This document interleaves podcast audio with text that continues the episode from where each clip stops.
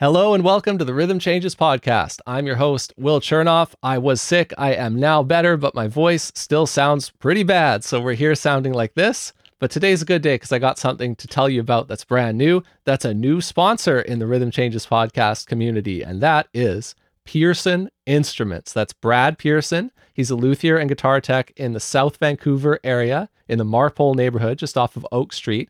I've been taking my instruments to him recently, and I recommend you do the same to get your instruments in top condition. So I've brought him already my acoustic guitar, which I've played some gigs on, my electric bass, which I've played hundreds and hundreds of gigs on, and my upright bass, which I've played hundreds and hundreds of gigs on. And I intend to keep going through the instruments in my house, bringing them to Brad so that he can give them back to me, sounding better than ever and just feeling great. Makes me excited to play them. So you can take your string instruments to Brad, get them in their best shape. Go to pearsoninstruments.ca to learn more about his services and set up your meeting with Brad. That's pearsoninstruments.ca. Thank you to Brad at Pearson Instruments for sponsoring the Rhythm Changes podcast.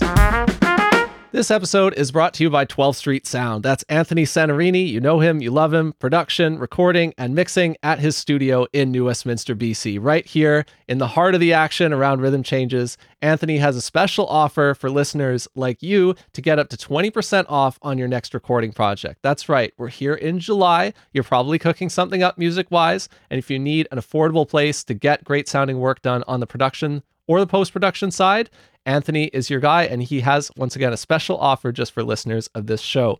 You can find more about that at the special URL 12thstreet.ca slash RCP, where you can learn more about the offer, what it includes, and if you're doing something else doesn't quite match that, you can reach out to Anthony about that too, and he will give you access to a special rate. This is especially good for artists who are looking for something a little bit off the beaten track to get creative, to find a space to tell their story as an artist. Go to 12thstreet.ca slash RCP to learn more about how you can get up to 20% off your next recording. That's 12thst.ca slash RCP.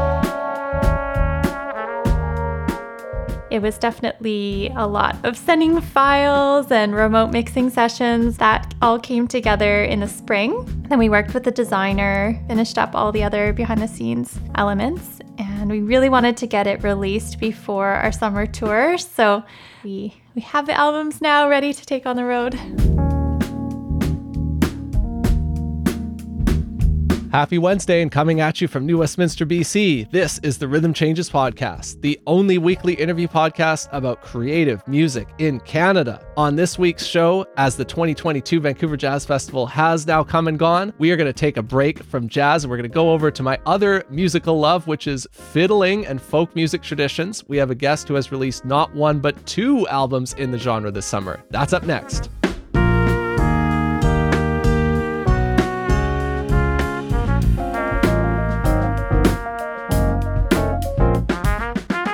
Our guest today is violinist and vocalist who released her third solo album, Windrose, on June 3rd, 2022, and another album, All It Brings, in collaboration with Ellen Gira on July 9th. You can stream Windrose anywhere, find both Windrose and All It Brings available on Bandcamp, and you can attend either in person or streaming a special double album release concert that she's doing with Ellen Gira at the Rogue Folk Club in Vancouver on Tuesday, July 19th. So please welcome to the Rhythm Changes podcast, Jocelyn Pettit. Thank you so much. Great to be here. It's great to have you here. There are a number of tracks on your album that I really like. I guess I'm especially drawn to some of the tune sets that mix in some of the traditional tunes, and I'm curious kind of how you selected some of those things. Um, one of my favorite sets that I want to ask you about is the Miss Jameson's set. Mm. Uh, can you mm-hmm. talk a little bit about that one and some of the tunes that are on there and how you put that one together? Sure, yes. So that is one of the more traditional sets. It's a set of Scottish tunes. We start off with Mrs. Jamieson's Favorite, which is a Scottish air, one that I learned while I was in Scotland. And then we go into a lively Strathspey, Lime Hill, and two reels, The Contradiction and Frank Gilruth. So it's a really fun set, and that transition from the air to the Strathspey to the reels is always a joy to play, especially when it gets really lively in the reels. so you have a connection with Scotland, so hence you've got this set of mostly Scottish tunes here, and you've got a lot of Scottish influence on what you're doing, and that's because you've been spending time in Glasgow for a number of years now. Now you're back on the West Coast right now and you're actually touring right now. But can you talk a little bit about your journey to Scotland and the time you spent there in general? What's it been like over the last couple of years? Yes, yes, I was in Scotland. I went there in 2018. I was there for two years doing my master's at the Royal Conservatoire of Scotland, and it was a wonderful experience. Lots of new influences and inspiration, and great music, great people. So a lot of the the album is inspired by that time and includes some fabulous musicians that I met while over there. So it's definitely a an album that combines influences from closer to home here in BC, as well as from uh, Scotland and also my other heritage of Irish and French. So, celebration of home and travel. Yeah, so I briefly got to meet your duo partner for the All It Brings album, Ellen Gira, when you just performed here in New West. And because I understand that she is a cello player an American cellist who comes from Maryland originally. Sounds like you met in Glasgow. Can you talk about how you both mm-hmm. met? Yes. So it was wonderful to meet Ellen Gira in Glasgow. We were both in the same program and uh, the master's program. So it's so exciting to be able to play live and play this music for audiences here in BC and then also on the East Coast in August and September. It's always a lot of fun to play that with Ellen and with a guitarist as well. We're often joined by a guitarist. And for the July 19th show, we'll also have a percussionist with us, Lori Lister. She's fabulous. And she's on the album as well. She plays the udu, which is an African clay drum. So, mm. a lot of fiddlers you know, there are some kind of blueprints that are pretty common and nobody sticks to 100% just one of them. Everybody kind of lands on their own little mix of them. There's one where you can kind of come up through a traditional fiddling culture you can be raised in and that you can come up with. And then, especially over the last couple decades, there are kind of these academic hubs where international musicians like you and Ellen, for example, can meet up and you can start a collaboration there and you can learn from some really impactful teachers and find some mentors there. But and then there is like a classical pedagogical situation where like as a fiddler you'll start taking lessons at a young age and you'll maybe do something like more traditional kind of music school apparatus. So those are kind of three lanes of learning, so to speak, like a, a folk music tradition, a university kind of more modern contemporary study, and then like a classical pedagogy. So how would you describe your own learning journey in broad strokes, kind of with those three things as a template to jump off of. Hmm. Yes, that's a good way of framing it. I would say a mixture of all, as well as also learning from mentors and people along the way. So if you know if people come to this area, or if through travels you meet up with local musicians, and it's been great to learn from people along the way. So lots of mentors along the way, and a combination of all of those approaches, I would say. What's an example of somebody here in BC when you were coming up? I'm thinking about your three albums now the self titled Caravan and the Windrose, and maybe the journey up to the first album in particular. You've certainly covered a lot of ground from that album to now, but around the time of starting to put together your own solo projects, who were some of the people, who were some of those key mentors for you back then? Yes, so that was in 2010. And that was definitely a really special project to involve to involve some of my mentors, with Claude Giguère being a part of that. He was my first violin teacher uh, for many years in North Vancouver, and and uh, he plays on Kaidas Oasis, which is a really wonderful piece from Finland that we recorded on that album. So he was a part of that project as well as some of my other mentors at the time included Daniel Lapp in Victoria. So, yes, very grateful for everybody who's been very inspiring over the years. Nice. And then you get older and there's some years and some learning that passes between that and caravan. So like what's the major difference in where you're at by the time you get to caravan? And then we can go from caravan to now, but first sure. about this little segment. Yes. So Caravan was starting to do more international touring at the time with my band. We were touring in France and and in Europe and and having more influences from other Celtic nations. So, for example, Brittany in France, the Celtic region in France, uh, Galicia in Spain, as well as the Scandinavian countries. I was fascinated to learn more about those traditions as well. So that that album starts to include more of those influences as well as more original material. Yeah, because then it's like after Caravan, then you have a period of time where you're playing all over the place, supporting that album, and then you go to Glasgow to to further your studies. And then mm-hmm. in Glasgow, you write a lot of the tunes. You meet Ellen. Ellen plays on Windrose, of course, too, not just on All It Brings, but she plays on like I think three tracks or so, and leaves a big impact on them because you started collaborating while you were there. But mm-hmm. yeah, then you wrote this new music in Scotland, and then this is a whole new chapter of your life too. Now that you get to Windrose, so I find it really interesting where these albums were spaced out, and the the development that happens between them is pretty significant. hmm You're absolutely right. They're definitely different chapters. The Windrose one was, it includes the most original material of the three.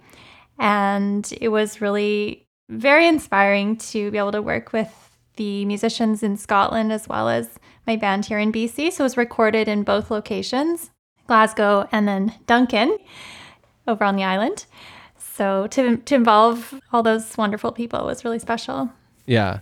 And that was in the summer of 2021 that you started doing that in Duncan. And then you finished it later in the fall in Glasgow. And then you start to do the post production and the last kind of recording things towards the end of 2021.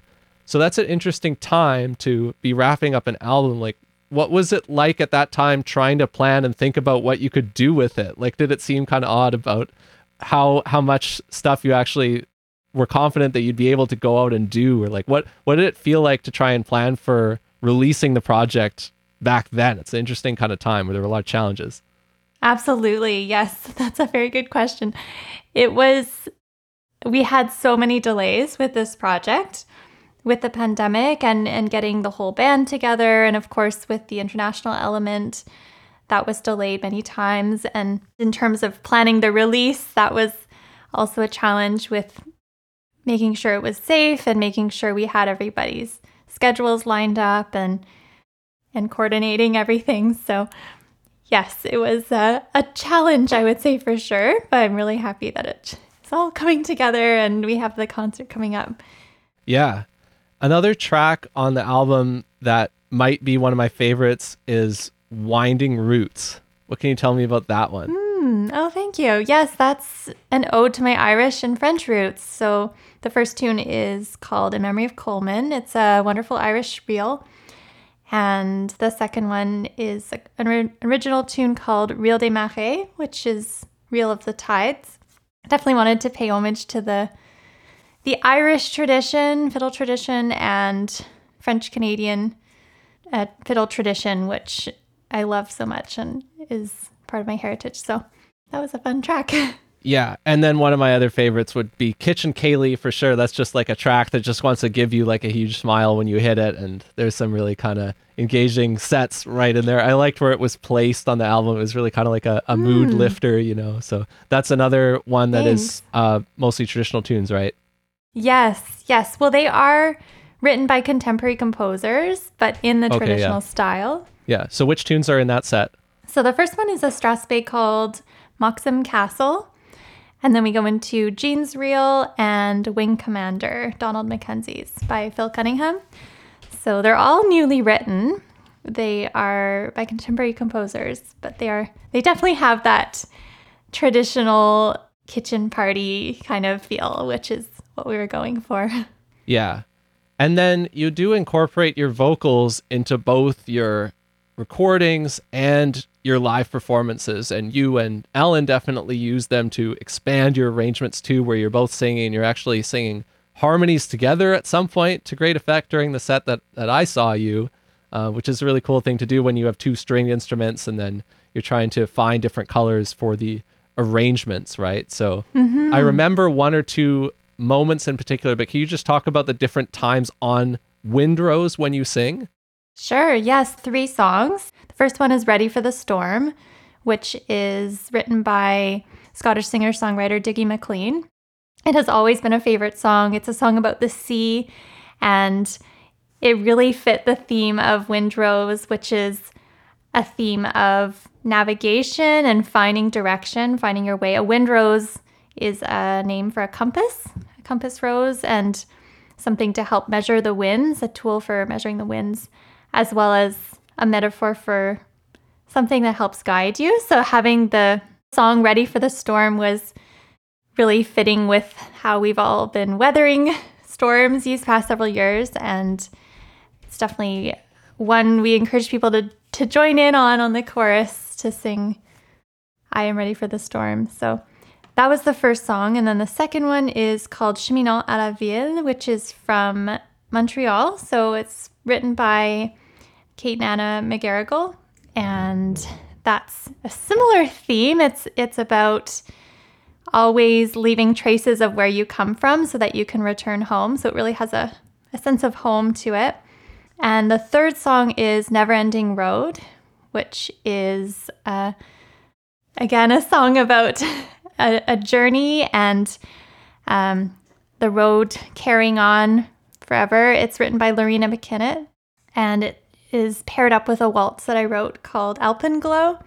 So that's the second last track of the album.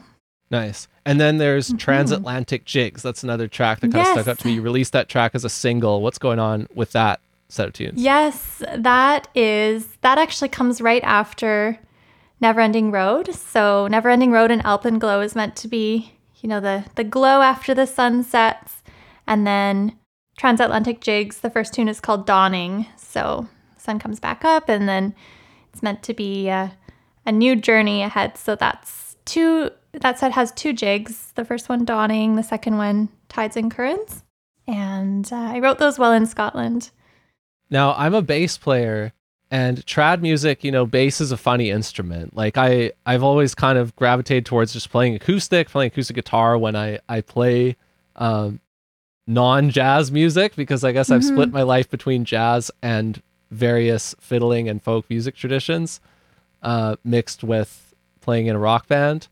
But uh, you have quite a lot of bass on this album. You've had bass on on your projects. Like, is that a deliberate choice or like why? I guess is the is the dumb yes. way to ask the question. But why do you have bass on your album? I love bass. All about the bass. Yes, it's definitely been a treat to work with. Um, the bass player on the Caravan album Trevor Hutchinson from the band Lunasa, and then Boris Favre, who's on this album, who's based in Vancouver, is also a really wonderful player. So, yes, working with with both of them was a real delight. And for Windrose, it really just we I, I was hearing that low frequency fitting in a lot of the tracks. So yeah, do you find it, it, an odd think does it become odd at any point? Like when you're trying to think about how to mix it because a lot of the contemporary folk ensembles that would be your peers maybe don't have it or something? Or is it just natural to you at this point because you've already used it twice and you've played with such great mm. bass players too? Yes. I would say there are definitely i mean bands like lunasa who use bass so well are, are big influences. And and uh, having those influences alongside the more traditional tracks has been really fun to work with. So, having the more traditional tracks where the piano is doing the more of the bass end, we didn't include the bass in those ones, but then in some of the other tracks, especially the some of the originals, those ones have the bass. Right, because there is just something that you have to reckon with of that sound of the left hand of the piano with the octaves bass is just so kind of integral to a certain really traditional style of playing, right? So you gotta gotta Kitchen go with that at some yes. point, I guess. Yeah.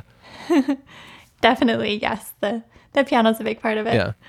And then when I heard you perform with Ellen, you did incorporate uh, maybe you've always done this too, but I didn't really think about it in the context of your playing. Like you did do some kind of more contemporary stuff or some more kind of things you associate with like Berklee or Newgrass or whatever, like this kind of chopping stuff, right? That isn't always part of the traditional lexicon. Like, where did you pick that up? How did that find its way into your playing?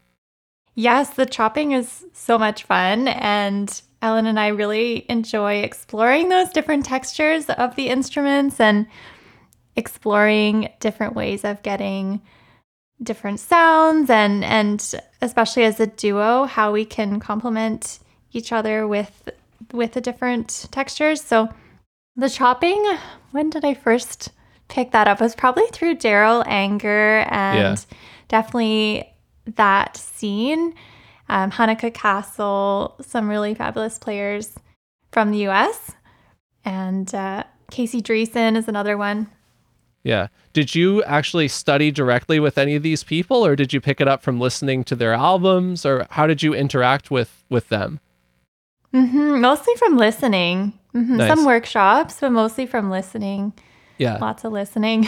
because I know uh in a in a couple weeks I've got uh, I've actually already recorded it with him, but I've got an episode with George Crotty coming out soon, who studied Oh, directly great. with Oh, with wow. Darol for sure. Yeah, That's excellent. and his album is totally in a, in another world. Like it shows the the diversity of kind of contemporary strings and folk, what what you can do, right? The all the different. It's like you said, the different cultures, the different um, folk music traditions that you can draw from. It's just like there's such a big area to explore.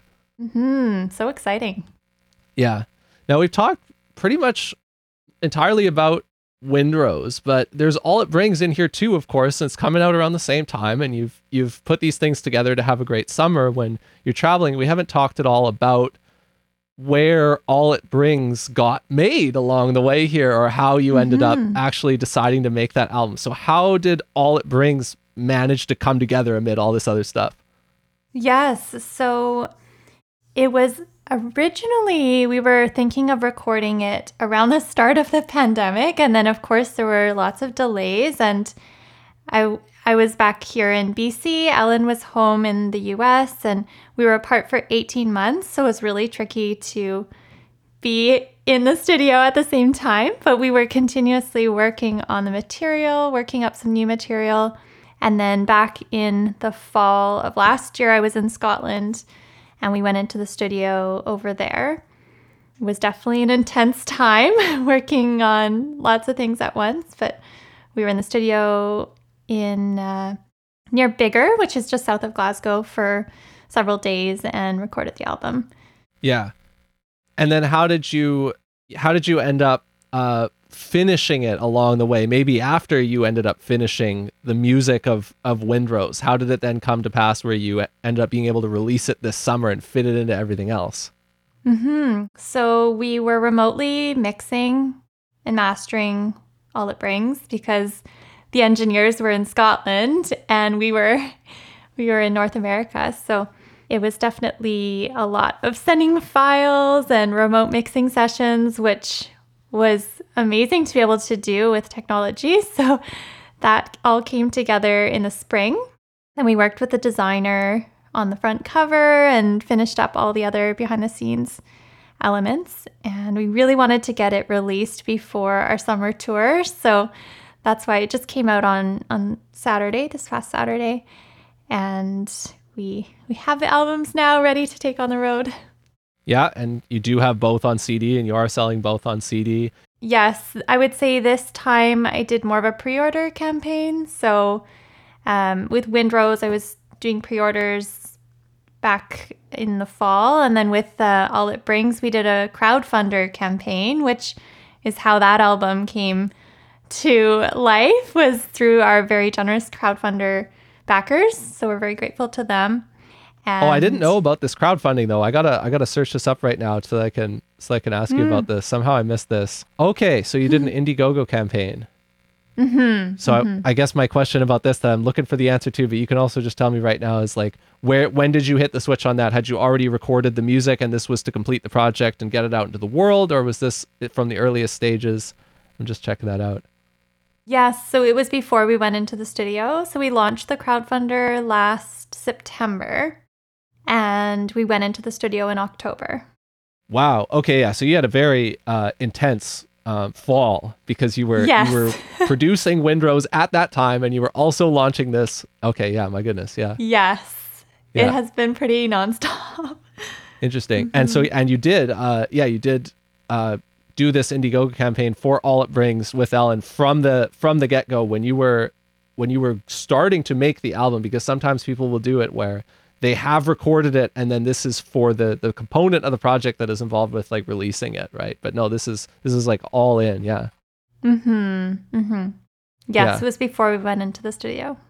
Yeah so i've only ever done one of these sorts of things myself. Was this your first time doing this sort of campaign? Mm-hmm it was yes. Okay so what what was what challenged your expectations about it? What, what did you learn from doing that? Definitely a lot of posting. so many posts just keeping people reminded that the campaign was going and and that it was still active and trying to reach new people and really get the word out. nice Hmm. yeah i mean it certainly is like it's not exactly what you expect at least it certainly wasn't when i did the first one the the first and only time i've done it yeah there were there were a lot of challenges that i didn't that i didn't expect along the way yeah Were you on Indiegogo as well? uh it we did kickstarter we did one in 2018 uh yeah and i have i haven't done one uh, since early spirit has done another one since i left the band but that was the only time that i've done one yeah Hmm. That's great. Yeah. so they got to learn from it yes, it's definitely a learning curve. yeah they, they got to learn from it when they did the second one so this is this is so great i'm glad i got to take in your music like in a really strong dose here by hearing you live and and catch you while you're kind of embarking on the real meat and potatoes of your tour. I'm very excited for your road gig. I need to confirm whether or not i'm coming and i'll let you know um, either way. Oh, so definitely looking forward to that. Uh, the last thing i want to ask you about is really random just because uh, there's this person's name that's on your project who's somebody whose name I've always heard, but I've never actually met. But I suppose I'm a fan of this artist or this musician because um, I only got to go to Scotland once, uh, and it was when I was working for Claude in 2016. Uh, I got to go with him on on one of those trips, which ultimately did end up being their final of the four trips they did to the Aberdeen International Youth Festival, which is not operating anymore. Um, but on that trip, uh, I heard about how on the prior trip, uh, they had met up with this guy who had written this tune called Washington Square Park and who had written a bunch of other creative, kind of interesting fiddle music. And Mm, yes. the, they apparently got to do a workshop with him back then. Now, I didn't get to meet him when we went in 2016, but I heard about this as like one of their favorite memories from their previous trip to Aberdeen, their previous time playing there. But you have collaborated with this person. So, what was it like collaborating with Angus Lyon? Yes, it was it was fabulous because yes, I had actually first met him in BC here. He came to the Roberts Creek Sunshine Oh. Coast Summer School of Celtic Music Right. many many years ago when it was running. Did you go to that? Were you over no? I mean, I I met uh, I met Claude in in 2013, and that that was it. I had nothing. I had no fiddle music in my life uh, before then, so it was all just discovering it from scratch and and not knowing much and just trying to listen to things. So I didn't I didn't come up with the stuff, but I I've since heard about uh, a lot of the stuff that's happened on the coast and how important it was. You know. Mm, yes, that school ran for many, many years, and it was always a wonderful learning experience because because there were all these fabulous instructors from Scotland, from other places too. But Angus was one of them, and so I had first met him and been exposed to his music back then, and then when Ellen and I were looking for a studio to record in in, in Scotland, we ended up recording at Angus's studio, which is in Biggar. It's called Grand's House, and so we spent the week there working with uh, Angus and also with Chris Waite, the engineer who recorded the album. So Angus mixed it, and Chris was the one who recorded it. But they're both fabulous. Well, the album is fabulous. I enjoyed both albums in their own ways. There's a lot of lot of great material that you've pulled together. Congratulations on releasing two albums in like 4 weeks. That's pretty incredible. Wishing you all the best on the tour and thanks so much for taking the time to chat with me today. Thank you. Thank you for tuning in to this week's episode of the Rhythm Changes podcast. If you like what we do here, I invite you to sign up to the free weekly article that I write. This week's article available now is Back to Jazz, of course. It is a review of the album called Cloud Mountain by Simon Millard, who has played a lot of jazz in Montreal but now lives back here on the West Coast. You can check that review out, and if you like what you see there, you can sign up for future free weekly articles right on our homepage at rhythmchanges.ca.